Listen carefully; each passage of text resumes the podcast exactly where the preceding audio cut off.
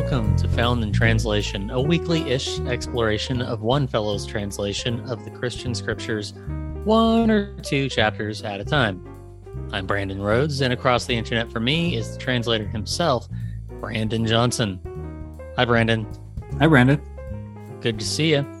Yeah, good to see you. What you, what you got in your glass today or tonight? I, I've got a Manhattan. Back to the classics. Yep, got a couple of cherries that I branded myself in there. Congrats. Ooh, that's cool. Very good. Yeah. How about you? You know, I still have half and half to work through. Mm-hmm. So, so I'm having another White Russian. There you go. Cheers. Cheers. Yeah. We're talking this week about Matthew chapter 19. Just one chapter this time. We're going to spend some time in uh, verses 3 through 10 on divorce. We're going to spend some time uh, in verses 11 and 12 looking at eunuchs. Uh, verse 16 and introduces a theme that has a few other little additional layers around age long life in this translation. Uh, verse 21, there's some stuff about being fully mature. Uh, that's a new way to translate what's often, I think, perfect. Uh, and then we're going to end on the question in verse 28 around the word reset. It's kind of a, how would you describe that word? Um, I don't know. Should we do spoilers? Uh, but it's it's. I was trying yeah, to bait rege- everybody. Yeah, regeneration. I guess is kind of what what it's the concept there. I don't remember off the top of my head if that's the word that it gets used a lot. Rebirth, regeneration. Yeah. Um, yeah. Born, being born again, maybe. Okay. Uh, So we're going to end on that. So if you haven't had a chance to read Brandon's translation, now you've got a sense of what we're going to be touching on divorce, eunuchs, age long life, being fully mature, and the word reset. So be sure to give it a read and check out the footnotes, particularly for all of those words. Uh, go ahead and give it a read. We'll be here.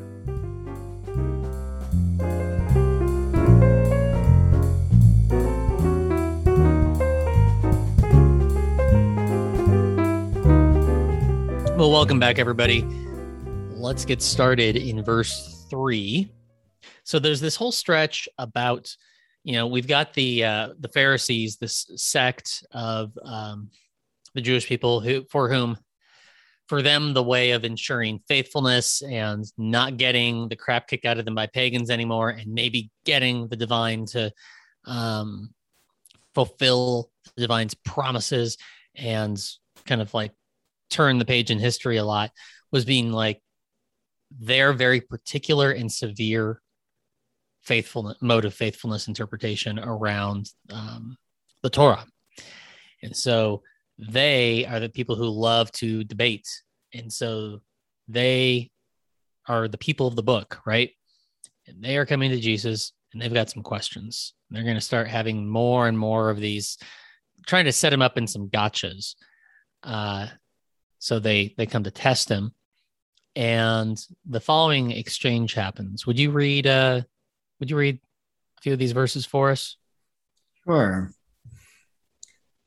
Um, I'm going to start at the beginning of the chapter. It sets up kind of the context here. Sure. So when, when Jesus finished imparting these truths, he left Galilee and went to the region of Judea east of the Jordan River. Large crowds followed him, and he healed them there. Now we're at, chap- at verse 3. Now, Pharisees came to test him and asked, Is it allowable for a man to send his wife away for whatever reason he wants? That's not uh, setting up for a baiting situation there, is it? uh, and then, so Jesus responds in verse 4 So he answered, Haven't you read that the Creator made them male and female from the beginning and said, that is why a person will leave his father and mother and unite with his wife, and the two become one family.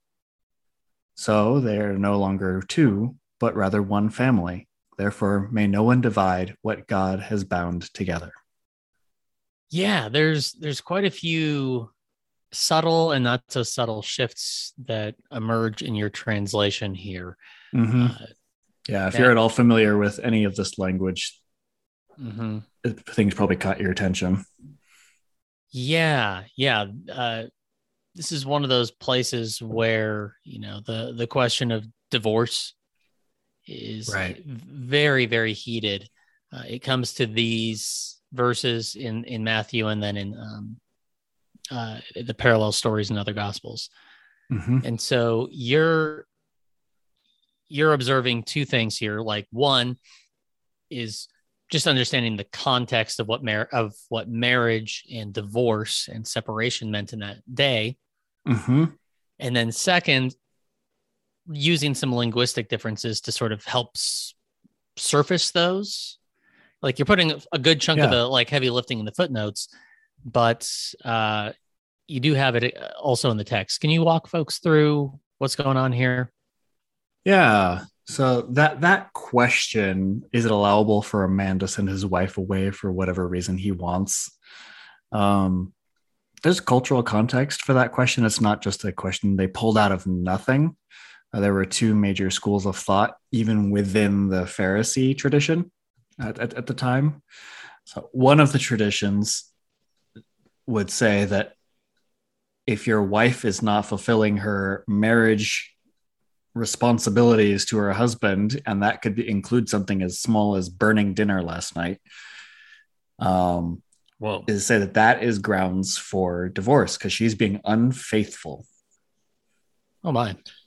Um, the other tradition was more progressive, and I say that with sarcasm up to my ears, um, and saying that there's like a list of four specific things that would be allowable for divorce. And the reason that that feels gross to me is because is the the entire context is the woman gets no say. Yeah. Period. Ever. It's a man decides I don't want her anymore. I get to send her away. And in this cultural context, that means she has no legitimate way to provide for her daily life anymore. No way to provide for her basic needs of food and shelter and clothing. And because she's not allowed to hold a job. So she has to be taken care of, provided for by a man, like by the rules. I don't know if it's like officially legal or not, but like no one's gonna there is employment doesn't isn't a thing for women in this culture. So she is at the mercy of her husband being happy with her. Um so is it allowable for a man to send his wife away for whatever he wants meaning to condemn her to poverty or prostitution sex work against her will? Hmm. And then jesus uh, doesn't give a straight answer Mhm. right? He's like, no, I'm not going to align with your two pre established options here that are both terrible. So, yeah, and we, we talked about a lot of this stuff when we were looking at chapter five, because that comes in there talking about divorce and um, infidelity. And there, Jesus is talking about if you're unfaithful, if you desire another person like to own them in your mind it's it's like treating like having an infidelity with your wife then and then is giving divorce a certificate of divorce is that yeah you know, there's stuff that, that gets touched on there. So he's coming back to it here in a different context. Um and so let me let me look at the footnote C here for for those of you that aren't able to read it for yourself because you're driving or whatever it is. And C footnote C is in verse three, and I have it at the very end here. So it's at the end of the question: Is it allowable for a man to send his wife away for whatever reason he wants? Uh, so I put more literally. This question is: Is it allowable to send his wife away for every reason? Uh, which doesn't quite make sense in English. It's not how we would say it ever. Um, but the more natural wording that is closer to what it's literally saying is is allowable for a man to send his wife away for any reason? Um, but that could be easily confused and often is with asking if sending one's wife away is allowable at all. And that's where most people stop. Like is it okay to get divorced or not? End of period. Doesn't matter Mhm. context, doesn't matter reason. Like, if you're divorcing, are you a bad person? It's a modern question. hmm Uh, after you know a millennia and a half of the church variously figuring out what the proper off ramps are for uh, a marriage, Um, Right. But it's not. It's not a very good gotcha question for the Pharisees. Like, can you get a divorce? No. Booyah! Checkmate, No. atheist. Uh, Because they all agreed that yes, you can. yeah, yeah, Uh, it's just what are the reasons that are legitimate? yeah. So the most patriarchal reason is, or answer is anything, Right. Anything at all. anything I, at all. Because I just like don't really feel like looking at her today. Like, Yeah. okay. Yeah. Um, kind of working through some more of the information I have on the footnote here. So it's it's it's bigger than than that. Just like can someone be divorced without sinning? Mhm. right that's that's not the question here um but the f- implication here is the pharisees are asking whether whatever reason someone can come up with whatever particular reason is sufficient or is it more limited? Period. Like it, is there only a smaller list you know? So and, and it's important to note that the word which is where the translation element of all this comes in sending away a wife is really the better way to translate this not just divorcing because the power is only in the wife the husband's hands the wives had no say in this whatsoever regardless of what happened the, the husband could be sleeping with a hundred other people Mhm. and the woman would just have to take it. The husband could be beating her daily, and the wo- woman would just have to stay in the marriage because she has she has no legal or cultural or any other form of choice here. Mhm. Mhm. Um, And women's economic disempowerments mhm. in that day was like even if there were they did have legal agency to uh terminate the bond and right. move Well, on, they How would would she have a life after that? She couldn't. Yeah. Yeah. Yeah which like let the listener understand is part of why it is so important to be um, upholding all varieties of uh, women's rights bodily rights and economic empowerment Mhm. is the the which is in some subtle ways it's it's taken me like it's like oh yeah i got on board with all that sort of stuff a while ago at at like a very policy level but i hadn't really considered the way in which you know some of these shifts really do involve things like i mean that economic empowerment piece is huge Mhm. it's not enough to just have legal agency that's a huge leap forward in human consciousness but it to also be making sure that the stories we tell about what kind of people can do what kind of work is part of Mhm. the prison that we that has been used for a long time to keep Yeah. like 51% of the population under the other 49 Right. And I've seen things online of like conservative Christians asking, saying things like, it seems like women are being told that they don't need men anymore. And It's like, good. yeah so It's like, are you saying that the only reason a woman would want to be with you is because they have to? That's pretty sad, man. like, yeah, Yeah. you you in fact they do have people do have choices now. Women do have ability to provide for themselves and don't have to suffer in order to like survive with Mhm. a man.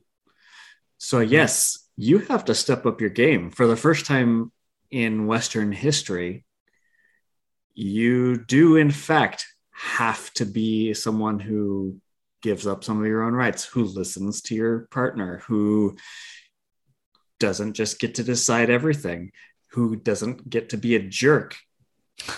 Like, yeah, there are they get to have standards of like being with a re- decent person who treats them like a person because they don't need you to survive anymore that and that's how it should be Yeah. Yeah. and that wasn't the case here so jesus is speaking to men here and saying don't just throw your wives away to be homeless Yeah. and have nothing and no no options anymore because they're your family and that that starts getting us into the next couple of points that we want to hit on here um Mhm. but th- this and like i mentioned in chapter five when we were talking about this stuff the word divorce isn't there isn't a sep- specific separate word for divorce. It's the same word that we use for forgive. Um, because in both cases the, what the word actually means is creating separation letting go sending away that kind of creating distance. And so that's that's really the best way to translate this here is send away Mhm.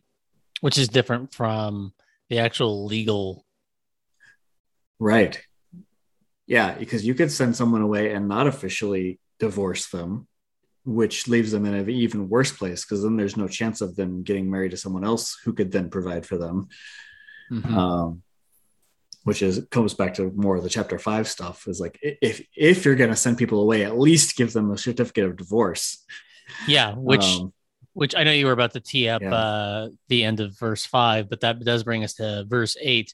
mhm. Uh, so in seven, why then they challenged, did Moses command to give a document of separation and to send her away?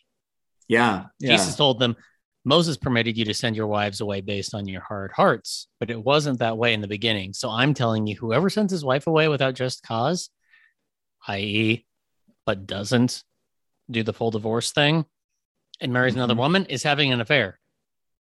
yeah because they're still married Yeah.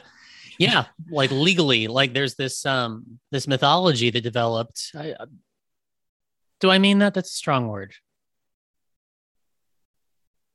I think I mean that. There's a mythology that developed that said, no, there's no circumstance like you have become one person Mhm. and forevermore if someone is divorced you are when two people enter a divorced state they are still only under divine command or intention only able to be sexually intimate with that other person and therefore if you get divorced and then are sexually intimate with anyone else then you're having an affair with that person because you're still you know legally or uh, in some some mystical sense some some magical sense Yeah, i don't mean those right. pejoratively bonded to that person which so there's like the part one is in this verse like or the con the context is nah, we're talking about like Mhm. like the, there's a difference between legal uh, divorce and separation and then the other punch which gets at that mythology around um i guess i don't know if i'm settled with that. That's a very pejorative term but unwarranted speculation about that Hmm. in verse 5 which is traditionally and they become and they become one flesh. Right. Like you've you've ontologically fused with this person. You are now one person Yeah, which kind of takes it opposite of how I'm reading this as I'm going through it is like saying if you're going to send someone away, at least be sure that you're doing that for an actually just reason and not just because you don't feel like being with her anymore. yeah Um, but if you do, for whatever reason, at least make it legal, make it official so that she has the potential of ways to provide for herself. Mm-hmm Um, but in the way that you're describing, in this more traditional sense, it's, it's the other, it, kind of the opposite. It's like there's this magical union that like creates this energy bond that it, magic is really the best word for it. it. Reminds me of books like Name of the Wind, where there's like sympathy, like where it's yeah, yeah, kind of a, a quantum connection. Mhm. Um, the your your so- personhood is intermingled in this way even if there's all kinds of reasons beyond that to think of us as having intermingled personhood but in this case it's pretty effing intermingled Yeah. So even if there is a legal separation, a legal divorce, it doesn't matter. You're still, your bodies are entwined forevermore. Yeah. Um, and Jesus is kind of saying the opposite of that is like, no, if you're going to separate, at least make it legal. yeah Um, like do do our do our courtesy Yeah. brothers And but you you don't you you that that interpretation hinges pretty strongly on this and its par this story and its parallels because it says and they become one flesh. But you do not Mhm. believe that that is the only way to translate this. Yeah, What'd you this is this is one of those times where flesh is technically the most literal word there to translate. Sarx is the Greek is Mm-hmm. the Greek. It's also, I mean, it's not completely archaic. Like we, you, you hear it every once in a while. Current in current English uses outside of Bible stuff, but it's not used very much. yeah Uh, it- so it's a little bit outdated, but essentially it's the stuff bodies are made of. But it's being used here as an image of something of larger. It's, it's a metaphor. And sometimes I really like staying with the metaphor, like in other discussions we've talked about, intentionally choosing the metaphor word instead of trying to like use another way that like explains the meaning or something. Mhm. Um, but here, because the metaphor has been so abused, I think we gotta we gotta use something else. and it's not to say that there isn't like that whole idea of like becoming one like I, listeners i hope you've all had sex good enough to feel that sense of oneness Mhm. like it's a There- there real a- and a mystical sublime union there. thing absolutely but to suddenly take a poetic overture to this profound experience that not every marriage has frankly Mhm. and to just turn it into some sort of like another tool for patriarchy holy shitballs Yeah, it becomes starts as something beautiful and ends up as something oppressive. horrific yeah Yeah. So I'll, I'll look at my footnote E that talks more about that and like what I think it's really doing instead here. Mhm. Um, so in chapter in verse five talks about the two become one, and I put the word family instead of flesh. Footnote E is that this is a citation. This whole sentence of the, the, the two become one flesh, one family is from Genesis 224.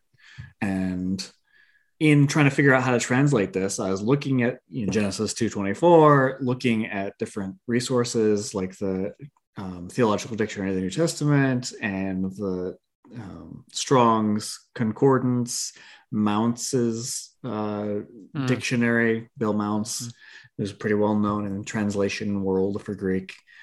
And there are several options of what this word sarx means, some of it being flesh, the stuff of that bodies are made of. Sometimes it can be used for just the, the body as in its entirety.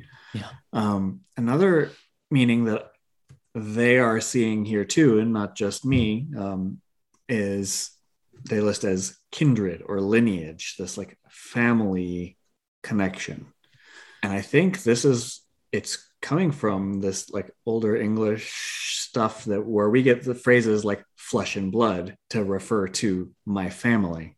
yeah Um, and that really is what it's talking about here is this isn't your servant this isn't your employee this isn't just someone you get to use to meet your the needs or the goals that you have and if sexual not- gratification yeah. this isn't a transaction that if they don't like meet their end of the deal you get to stop meeting your end of the deal Mhm. um Mhm. and you of course you have unilateral control over whether the deal is being met or not and make that decision this is your family and you treat them like family.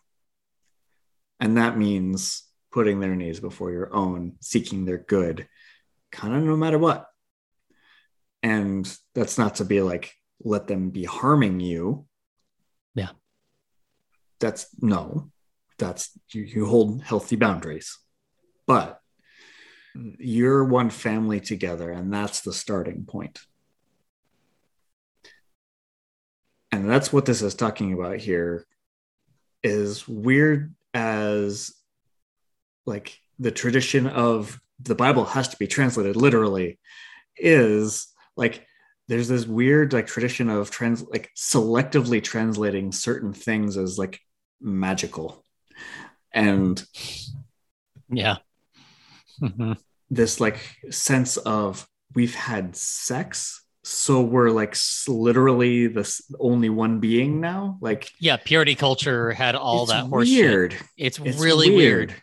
It's nuts. It's nuts and it's horrible.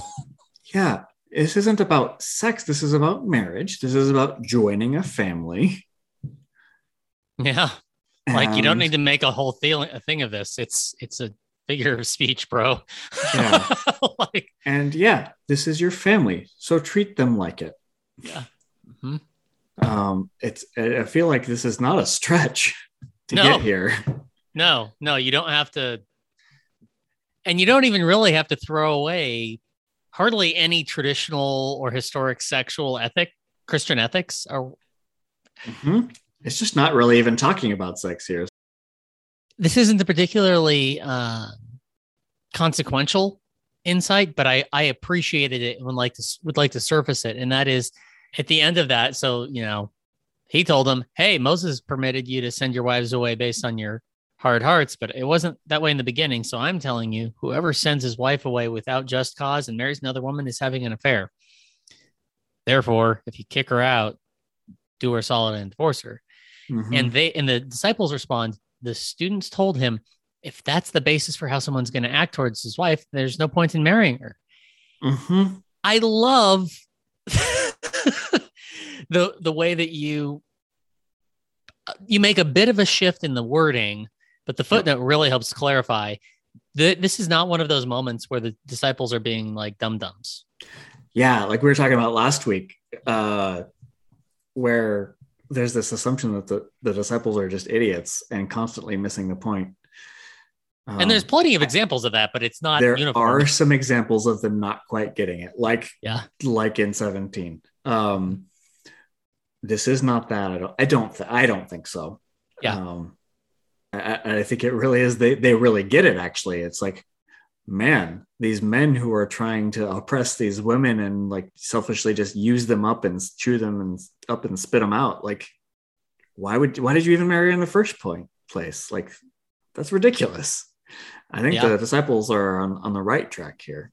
They're beginning to learn. They've been following the Lord yeah through his adventures and oh mm-hmm. shit i just connected a dot yeah yeah yeah so i think that's that 17 story where jesus really challenges them like why aren't you getting it i'm feeling impatient like I'm, i, I kind of need you to get it here I, I think they start to get it more because they're attuning more into it here. And I think this is like one of the first signs of that. That makes me wonder if like that's also around the same time where he's beginning to tip his hand and be like, y'all, this is going to end in a way you're not ready for. Uh-huh. Um, that might have per- made them sort of like sit up in their chairs and get their best pen out and be like, hang on, I got to take better notes here. I don't think I've been paying attention if that's where the shit's going. Uh, so they may yeah. suddenly start learning it. Like, I got to like actually kick the tires on this thing. Yep. Yeah. So the next passage is that I wanted to explore is uh, the stuff about eunuchs. Could you read uh, 11 and 12 for yeah. listeners? Yeah. It says, he responded, Not everyone is open to this idea, but it's been given for those who are. There are some eunuchs who are that way from their mother's belly, and others who were made eunuchs by people and some who made themselves eunuchs for the divine reign. Whoever can be open to this, be open to it. You didn't change very much in here, hmm but I feel like it's important to at least take a moment to pause on this and explain what's going on with these three. There's three different kinds of eunuchs. The word eunuch, you look it up in the dictionary, and, and it's going to mostly just be about the middle category people eunuchs who are made this way by other people which is to say hmm kings and those sorts of characters at the top of the pyramid uh, are ins- insecure about controlling sexual access to their uh, harem hmm and therefore castrate in some partial or full manner male servants to know that um, the only male mojo they're going to get is going to be from him. Right. So they have people who have been castrated serving the women, knowing that they've Like Wow. no one's going to go after Ivanka because they've all had their balls cut off. Yeah. right. Hypothetically. Uh, Yeah. or there's historical precedent for people castrating boys so that they can stay sopranos in the choir as growing into adulthood. So purely because I want to hear a choir with high voices in it, but I'm not like- women. I, but but not women because they're not worth my time apparently. Um, not for that anyway. Yeah. right, not for skill and yeah yeah it's Not for creating beauty, for public sharing. Yeah. for yeah. hmm There's all sorts of It's so easy to become immediately pissed off about this yeah. shit. There's so many elements of this that are problematic. It's it it's it's people who have convinced others by whatever means, whether it's violence or not, Yeah. uh, to let them treat people as objects, to dehumanize other people, um, to use them for whatever they their whim is at the moment, whether it's a woman for sex or a boy for a choir, like they get to do whatever the heck they want because they can. So there's a couple other categories here. The latter one, some made themselves eunuchs. That's either uh, idiomatic for folks who took the severe step of self castration out of devotion to God, or at least took vows Mhm. of celibacy, which Right. you know the Roman the Roman Church has historically recognized as the the pattern of the religious caste Mhm. uh, taking vows of celibacy for um, parish ministry or um vows in a religious order. But that first one, Yeah, and, and some- it seems unlikely here that it's talking about literally castrating themselves for the divine reign, since at this point that would have disqualified them for temple worship. yeah, great point. Great point. Yeah, there's space in Deuteronomy and other uh, stretches in the Torah where it's pretty transparent. Like, hey, anybody who's had like their nuts complicated in some in any variety of ways, um, sorry, you can't you can't be part of the assembly. And uh, one category that's the, the first in this list, you like eunuchs isn't just people who have been castrated; it's also people who are intersex Right. people people whose uh, chromosome level development involved atypical genitalia. I mean, there's lots of etiologies for that, lots of causes biologically. Um, Yeah.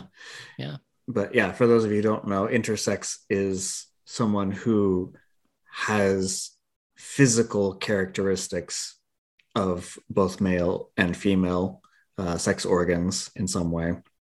And sometimes that can be caused by like otherwise developed as a man, but it turns out, ooh, I have XX chromosomes and didn't know it, um, or vice versa. Or XXY or XYY or XXYY. There's all kind. It's like Yeah. There's quite a few different ways that this can unfold. Yeah. People think the- that, yeah, a, a woman has XX, a man has XY, and that is true in the majority of cases, but there's a lot of variation there that people don't realize exists. Yeah, there's about yeah, one to two percent of people who have atypical combinations of those genetics. right.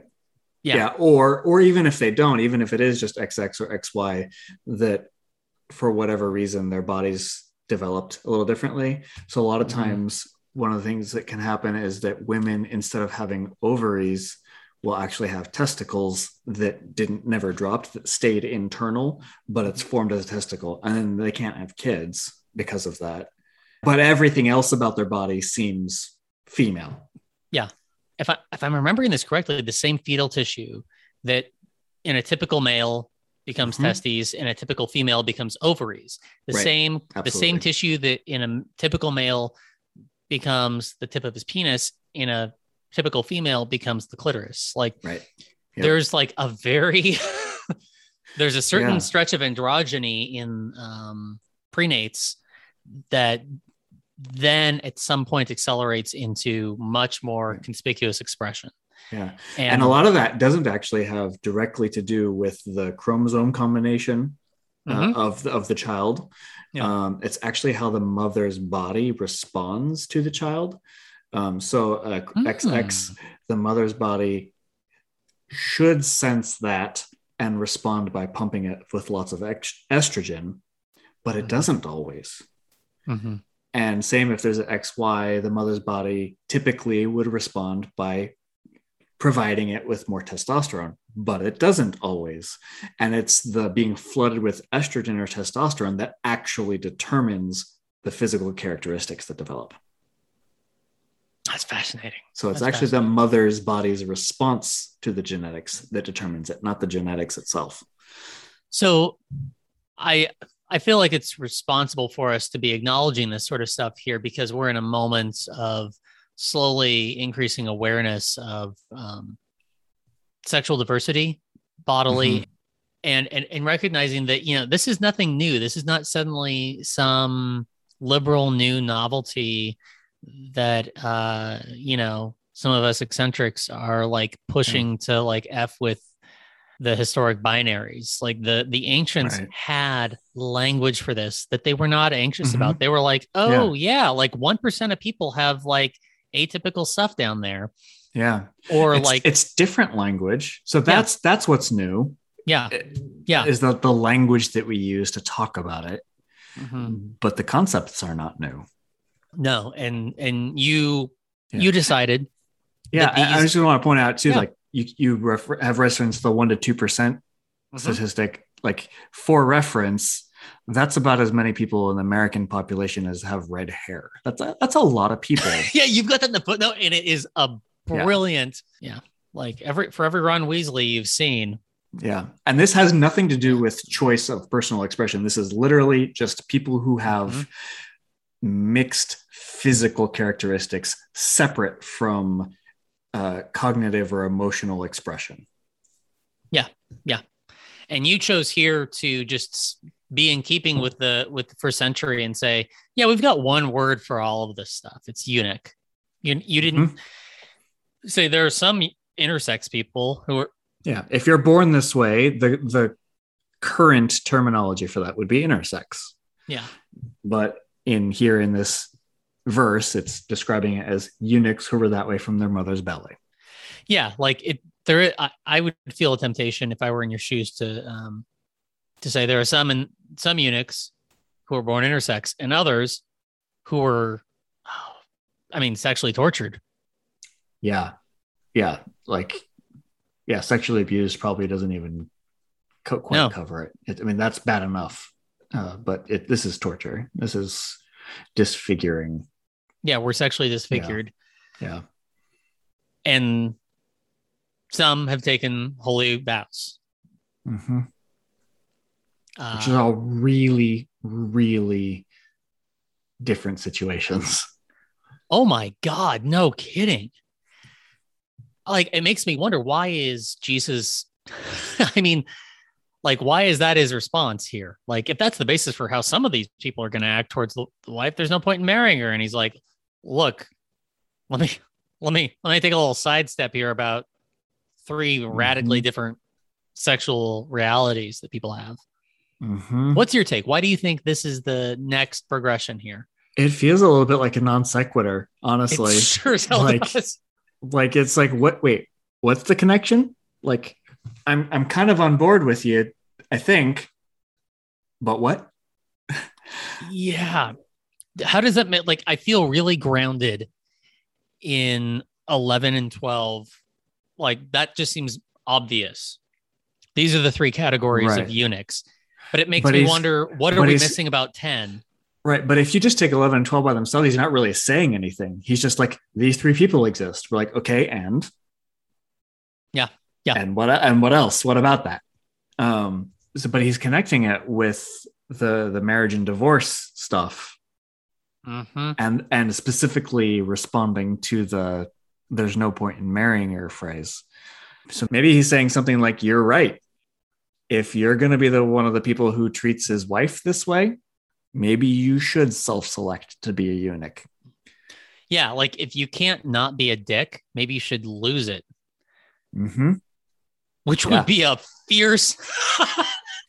That's Like, not that that, is- far. that is- that's not far off from what Paul says. At no, yeah, point. yeah. He's like, you know what? You know what? Just cut your dick off. Like, yeah, yeah. It, it is not unprecedented in Scripture for someone Oh to say maybe you should castrate yourself. I'm gonna live and Yeah. die by this tra- this interpretation now. Jesus, it's like, yeah, I know patriarchy can be rough. You know what they should do? They should enter Mhm. into the suffering of the sexually assaulted. hmm Yeah. And I and- mean, it fits with uh, Sermon on the Mount. Like, if your right hand causes you to sin, cut it off and throw it away. If your right Oh eye causes you to sin, God. cut it off and throw it away. shit, do we just end the episode after 12 verses? No, we got to keep going. Um, okay, that's really good. That's really good. Mhm. I am super satisfied with that. Uh, we found something in the translation. So the next thing I want to hit on here is verse 16. There's this character who comes up and uh, asks him a question. Could you give us a reading of this? I mean, yeah. it's one verse. Yeah, it's so 16.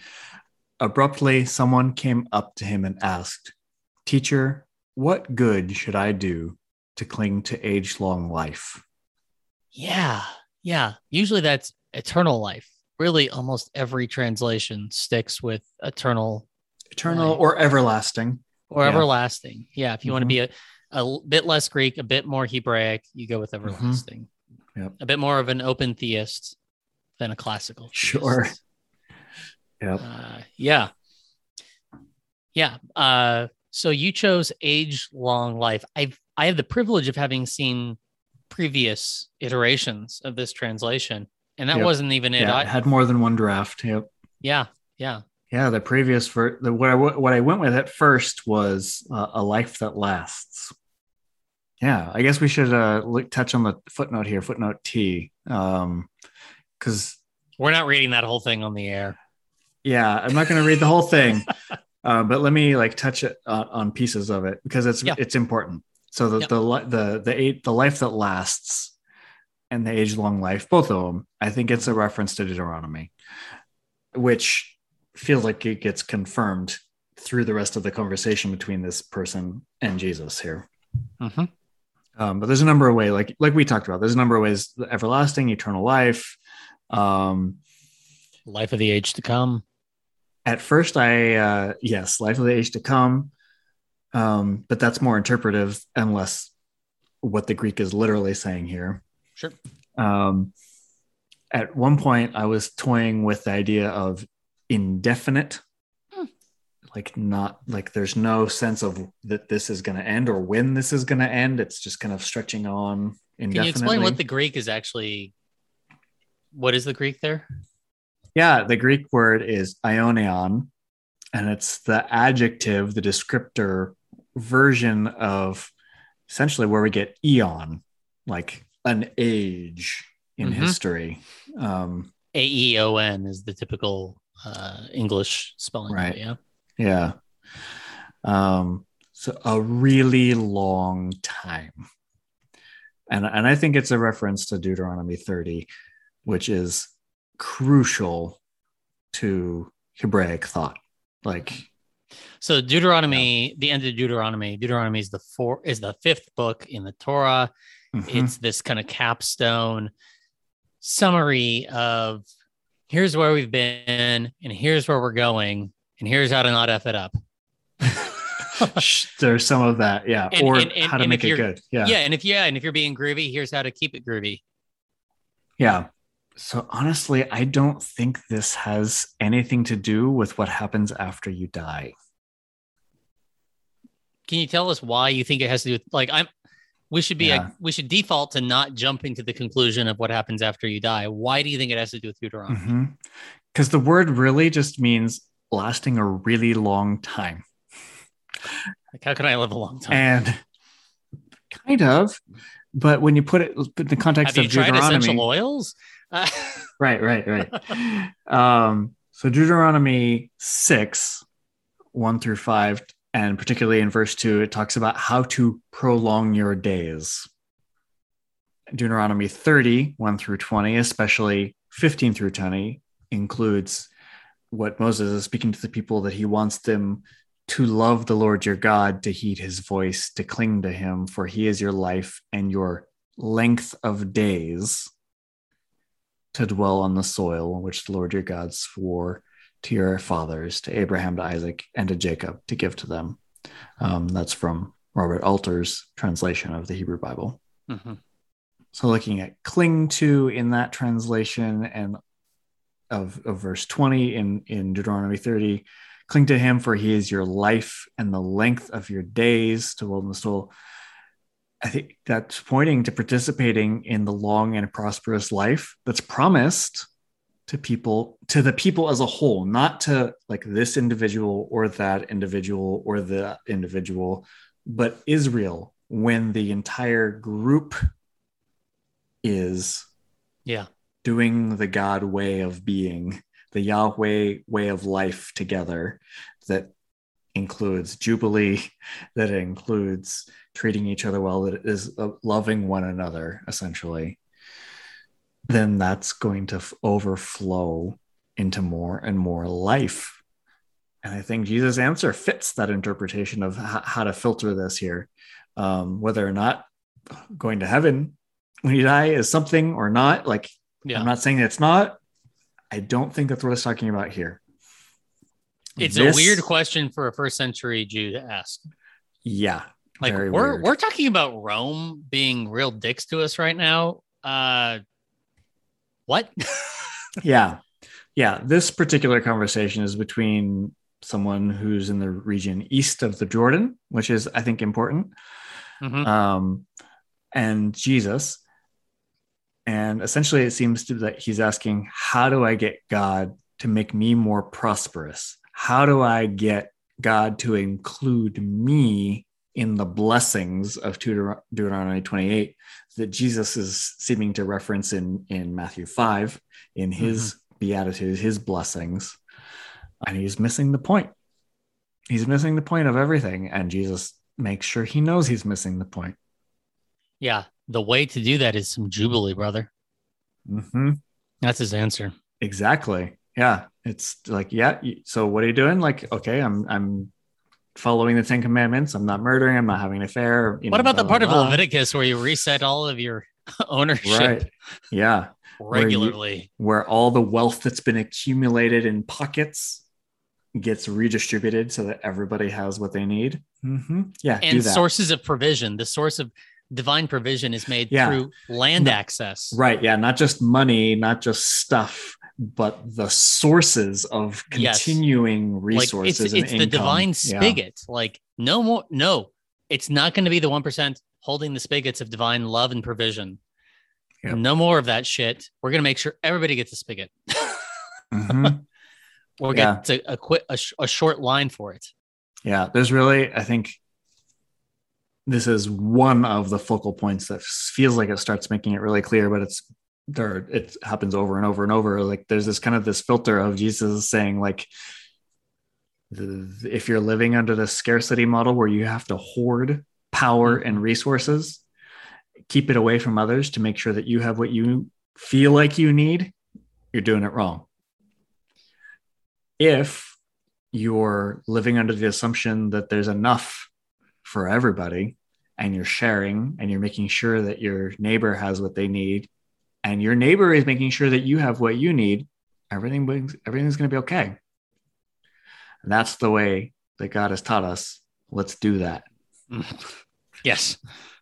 So he's he's asking, how do I get some before I die, good energy, and then how do I secure my memory beyond my death? Because Mhm. Jewish Jewish speculation was really admirably intellectually restrained about what happens after we die. So I, I think at just if you assume that level of restraint, it makes good sense to then route this through Deuteronomy and or, or just broadly, like let's see what other ways of understanding this question. This person is asking, what can we do with this? And this Deuteronomy angle is a, a pretty potent one that I think um, you know, I, I kind of came into this translation not satisfied with yours. Uh, Mhm. uh, I'll explain my my other preference here in a moment. Yeah. But Previous what- conversations we've had, like you had a particular reason and like kind of Like with Son of Man, yeah, right yeah, for feeling excited about other ways like the life of the age to come that like felt meaningful to you in in very particular ways yeah yeah. It clicks into a broader narrative. Um, Mhm. but I want to say commendably about this translation, and maybe it's also helping with it with subsequent translation decisions you made in this story. It does click really nicely. Mhm. It really does. Uh, broadly, it makes sense. This is a question a Jew in that century would ask. Uh, how am I going to be remembered? What's a legacy? Who lives, who dies, who tells your story? It's been a few episodes since I've had a Hamilton reference. Mhm. Uh, the alternative, uh, I guess, narrative structure here is broadly we're in the present evil age, and there's this big age to come. Mhm. And so all the far side of all the good good energy that uh, the divine is going to bring to the cosmos happens, or at least us within the cosmos, happens in the age of age to come. And they were in a era in the first century where they had counted backwards from when they believed Daniel took place. And there's this promise in Daniel of about 490 years, and um, the bad shit will go away and the good shit will come. Mhm. I'm being pretty close to the Hebrew there, I'm pretty sure. sure yeah of course Mhm. So it makes good sense. Like we have our dispensation charts out. We know that the Messiah is coming. We know that Rome is about to go down. How do I be on the right side of history? Would be a very anachronistic, but reasonable, uh, reasonably anachronistic paraphrase of his question. How do I be on the right side of history? Hmm. And he's saying, so like eternal life could actually be although that feels like a little bit more of an altruistic question than what he has in mind. Um yeah perhaps. I don't, i mean the, if you look at the like where the lord's response goes yes. But i think that just that question like the, the question is how do i get raptured would be the parallel from our day for some evangelicals how do i make sure i'm part of Mhm. um the elect and he's asking how do i make sure i'm part of the elect like i want to be part of the people Yeah. who rule over the included nations. yeah how do i How do the- I belong? blessings yeah how do I belong? And I'm kind of disappointed that I think you're I I will argue with you later in other books for the life of the age to come as an alternative here instead of eternal life. Hmm.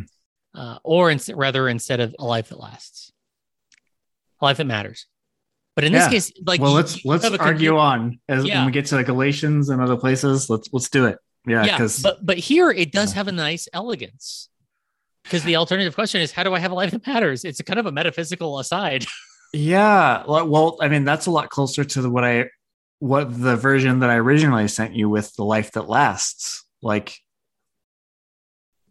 that, I think that's, I think that would work just as well. Uh, And I, I was explaining at another point, like I went with age long Mhm. as an aid to readers, really. Like not because it was like life that lasts works. That gets at what it's saying here, I think. Yeah. Um, how do I live in a way that endures? Yeah. That that what my that what I have done in my life keeps on having an impact. How do I move the story forward? How do we move our Yeah. story forward? Yeah. Um, and I went with age long because it's it highlights the specific connection with an eon or an age in history Mhm. um, in a way that helps it be easier for a reader to connect this word with other places where that where related words show up in other places. Um because i think tracing the theme is important. Um, yeah. but a life that lasts a life that matters a life a life that leaves a legacy would carry the the meaning of this at least in this spot really well So that moves us to um, verse 21. If you want to be fully mature, Mhm. all that matters. Uh, and he says, go sell your stuff, like go Jubilee. If you want to be fully Yeah. mature, go Jubilee. Now, usually it's go be perfect. yeah Or, if you want uh, to be perfect If you want to know. be perfect, thank you. Yeah. If you want to be perfect, yeah I- honestly i think this is a an issue of like english evolving perfect Mhm. probably could have worked at one point pretty well here um but i think of perfect now and i think of like flawless there are no, pristine, yeah there there are no issues there is only goodness nothing is left. Yeah. and that's not like the word here is a version of is teleos like from the word telos end finish final like Mhm. this is the end product the where you're leading to where you're heading the the finish line not no problems um that's it there are words that can convey that and they do show up in other places in scripture that's not Mhm. this word yes. Yeah. Um this word has to do with being mature or completed or you know perfected in the sense of having come fully together not not ever doing anything bad um it's not even like in the conversation here um in this in, in that word Yeah. Like it's, it's not if you want to be good enough to get it through the pearly gates because it's like you have to take a meta level here historically on the way Christian ethics, theology, and formation developed. There became such a fixation on the crisis of sin management. mm-hmm. Then, yeah, we need to be pure. And that's why certain traditions have so emphasized the sinless nature of, Jesus Mm-hmm. is meaning God can the only accept- he never screwed up nature Yeah. he never screwed up nature. Yeah. Yeah. Um, he didn't break any of the rules, which is Mhm. weird because he did. but oh he, he broke so many rules yeah, he broke so Yeah. many rules, but he Yeah. didn't sin. Right. Uh, he didn't deviate. He deviated not from God, but from man. Well, that's a concise Christology. Uh, yeah yeah yeah and so like there's this attitude you know and part of the salesmanship of um rule anxious legality anxious christianity that says you gotta be pristine. Otherwise god has every right to torture the ever-loving shit out of you. Hmm or vanquish you whatever it is. Yeah. It- unless you've checked the right boxes and then he'll pretend you're you're fine. I, I mean, I was just talking with my my mom this week, and she was talking about how disturbed she has gotten in her age uh, about this teaching that, like, you know, every sin is equal before God, because all that matters is that if you cross that line, it's like that scene in Squid Game. like, if you go when the creepy ass doll says Oh, stop, says Red red, light. light, red light, then the snipers in the wall are going to shoot you.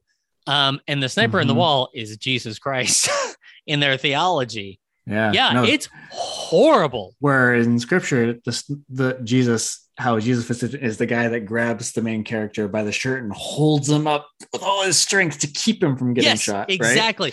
That's He- Jesus, not the he's sniper. he's Ali. Is that his name? Yeah. Um, Yeah. The one pure hero in that story. Yeah. Yeah. So to just like step outside of that narrative and say, this isn't actually about a cruel purity. This is about if you want to be fully human, Mhm. given the fact that you have an agency that can incline you to imperfection, that can incline you to deviation. Maturity is a pretty good metaphor Mhm. or phrase for it. It's way less toxic Mhm. And it than perfection. and this is only one of two places in Matthew that uses this word.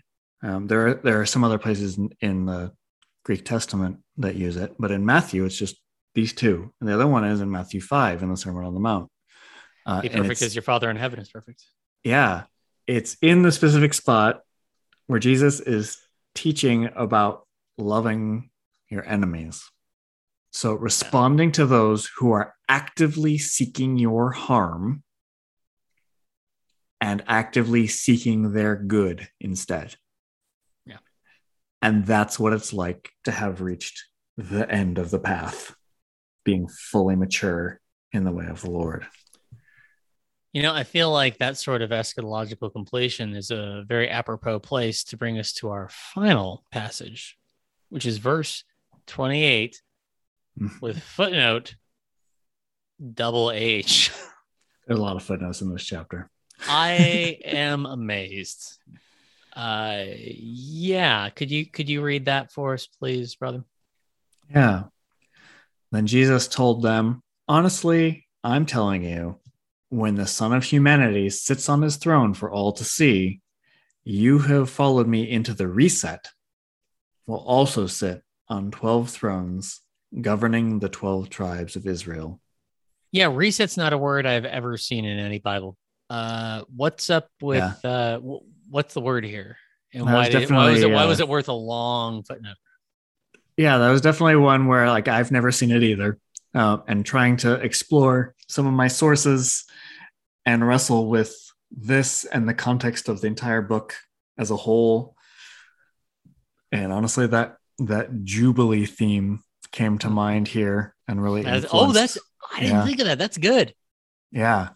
Jubilee Um, is a reset. Mm-hmm. Holy reset. Yeah, and we've kind of touched on that already in this up in this episode together. But the word typically is something like regeneration.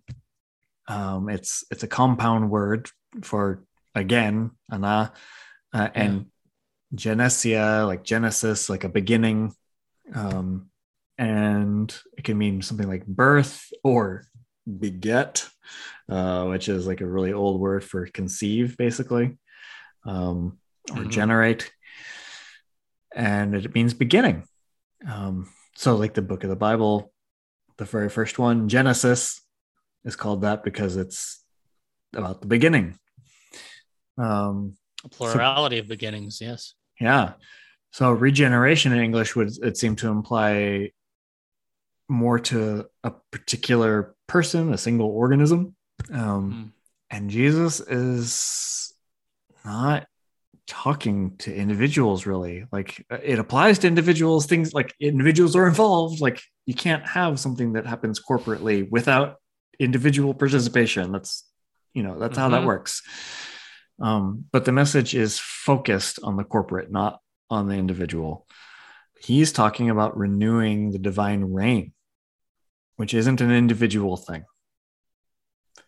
His whole message goes back to the entire people's failure to live up to Deuteronomy 28 to 30. Talking about that with the rich man who wanted to live a life that lasts, to live an age long life. And it laid out in those chapters what to expect if Torah was or was not followed. And Matthew seems to center that following Torah on Leviticus. There's a whole section of chapters, 17 through 25. Um, and I think what's in view here is that 25 and Jubilee, where it's this national reset of assets and resources. like we were talking about. So, failure to follow Jubilee, failure to do the reset, failure to make sure that everyone has what they needs, and not only has what they need for right now, but has access ongoing to provide for their families, to provide for their needs, to make sure that everyone is ongoing taken care of. Yes. That leads to the consequences of those who are not following Torah in Deuteronomy 28:30, ultimately to the fate of the valley of Hinnom, as described in Jeremiah 7 and through 9 and other places in Jeremiah. Like this is where there's suffering, this is where there's death because people are harming each other instead of caring for each other.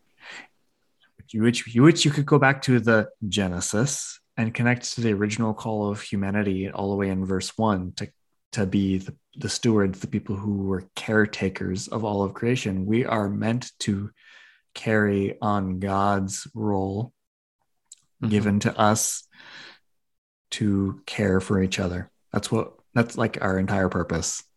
You look at Genesis 4, where Cain says, Am I my brother's keeper? Yes. yes, you are. And you killed him. Yeah. And I think that's what it's talking about here is like, you who have followed me into the reset, you who have willingly given up what you've accumulated yeah. or and made sure that everyone has what they need you're the ones who i want leading everyone else who model self-sacrifice for the benefit of everybody. Well, that was a satisfying conversation. I'm particularly haunted by the pivot from divorce to eunuchs. Uh, mm-hmm. Thank you, everybody who uh, has made it this far through the episode and this season to our conversations about all this. Uh, we are really, really grateful that you are nerding so hard and long term with us. The easiest way to keep on supporting Found in Translation is to leave us a rating or, or review in your podcast player of choice. It makes it easier for more people to find the show. Second best way to support the show is to become a sponsor for just five bucks a month. When you do that, you get comment access on the translation's Google Doc and the satisfaction that you are supporting exceptionally nerdy independent media. You can find the link to join that community in the show notes. The music you're listening to is by Kevin MacLeod at Incompetech.com. Found in Translation was produced by Perry FM on Chinook Land. Goodbye, Brandon. Bye, Brandon. Bye, everybody.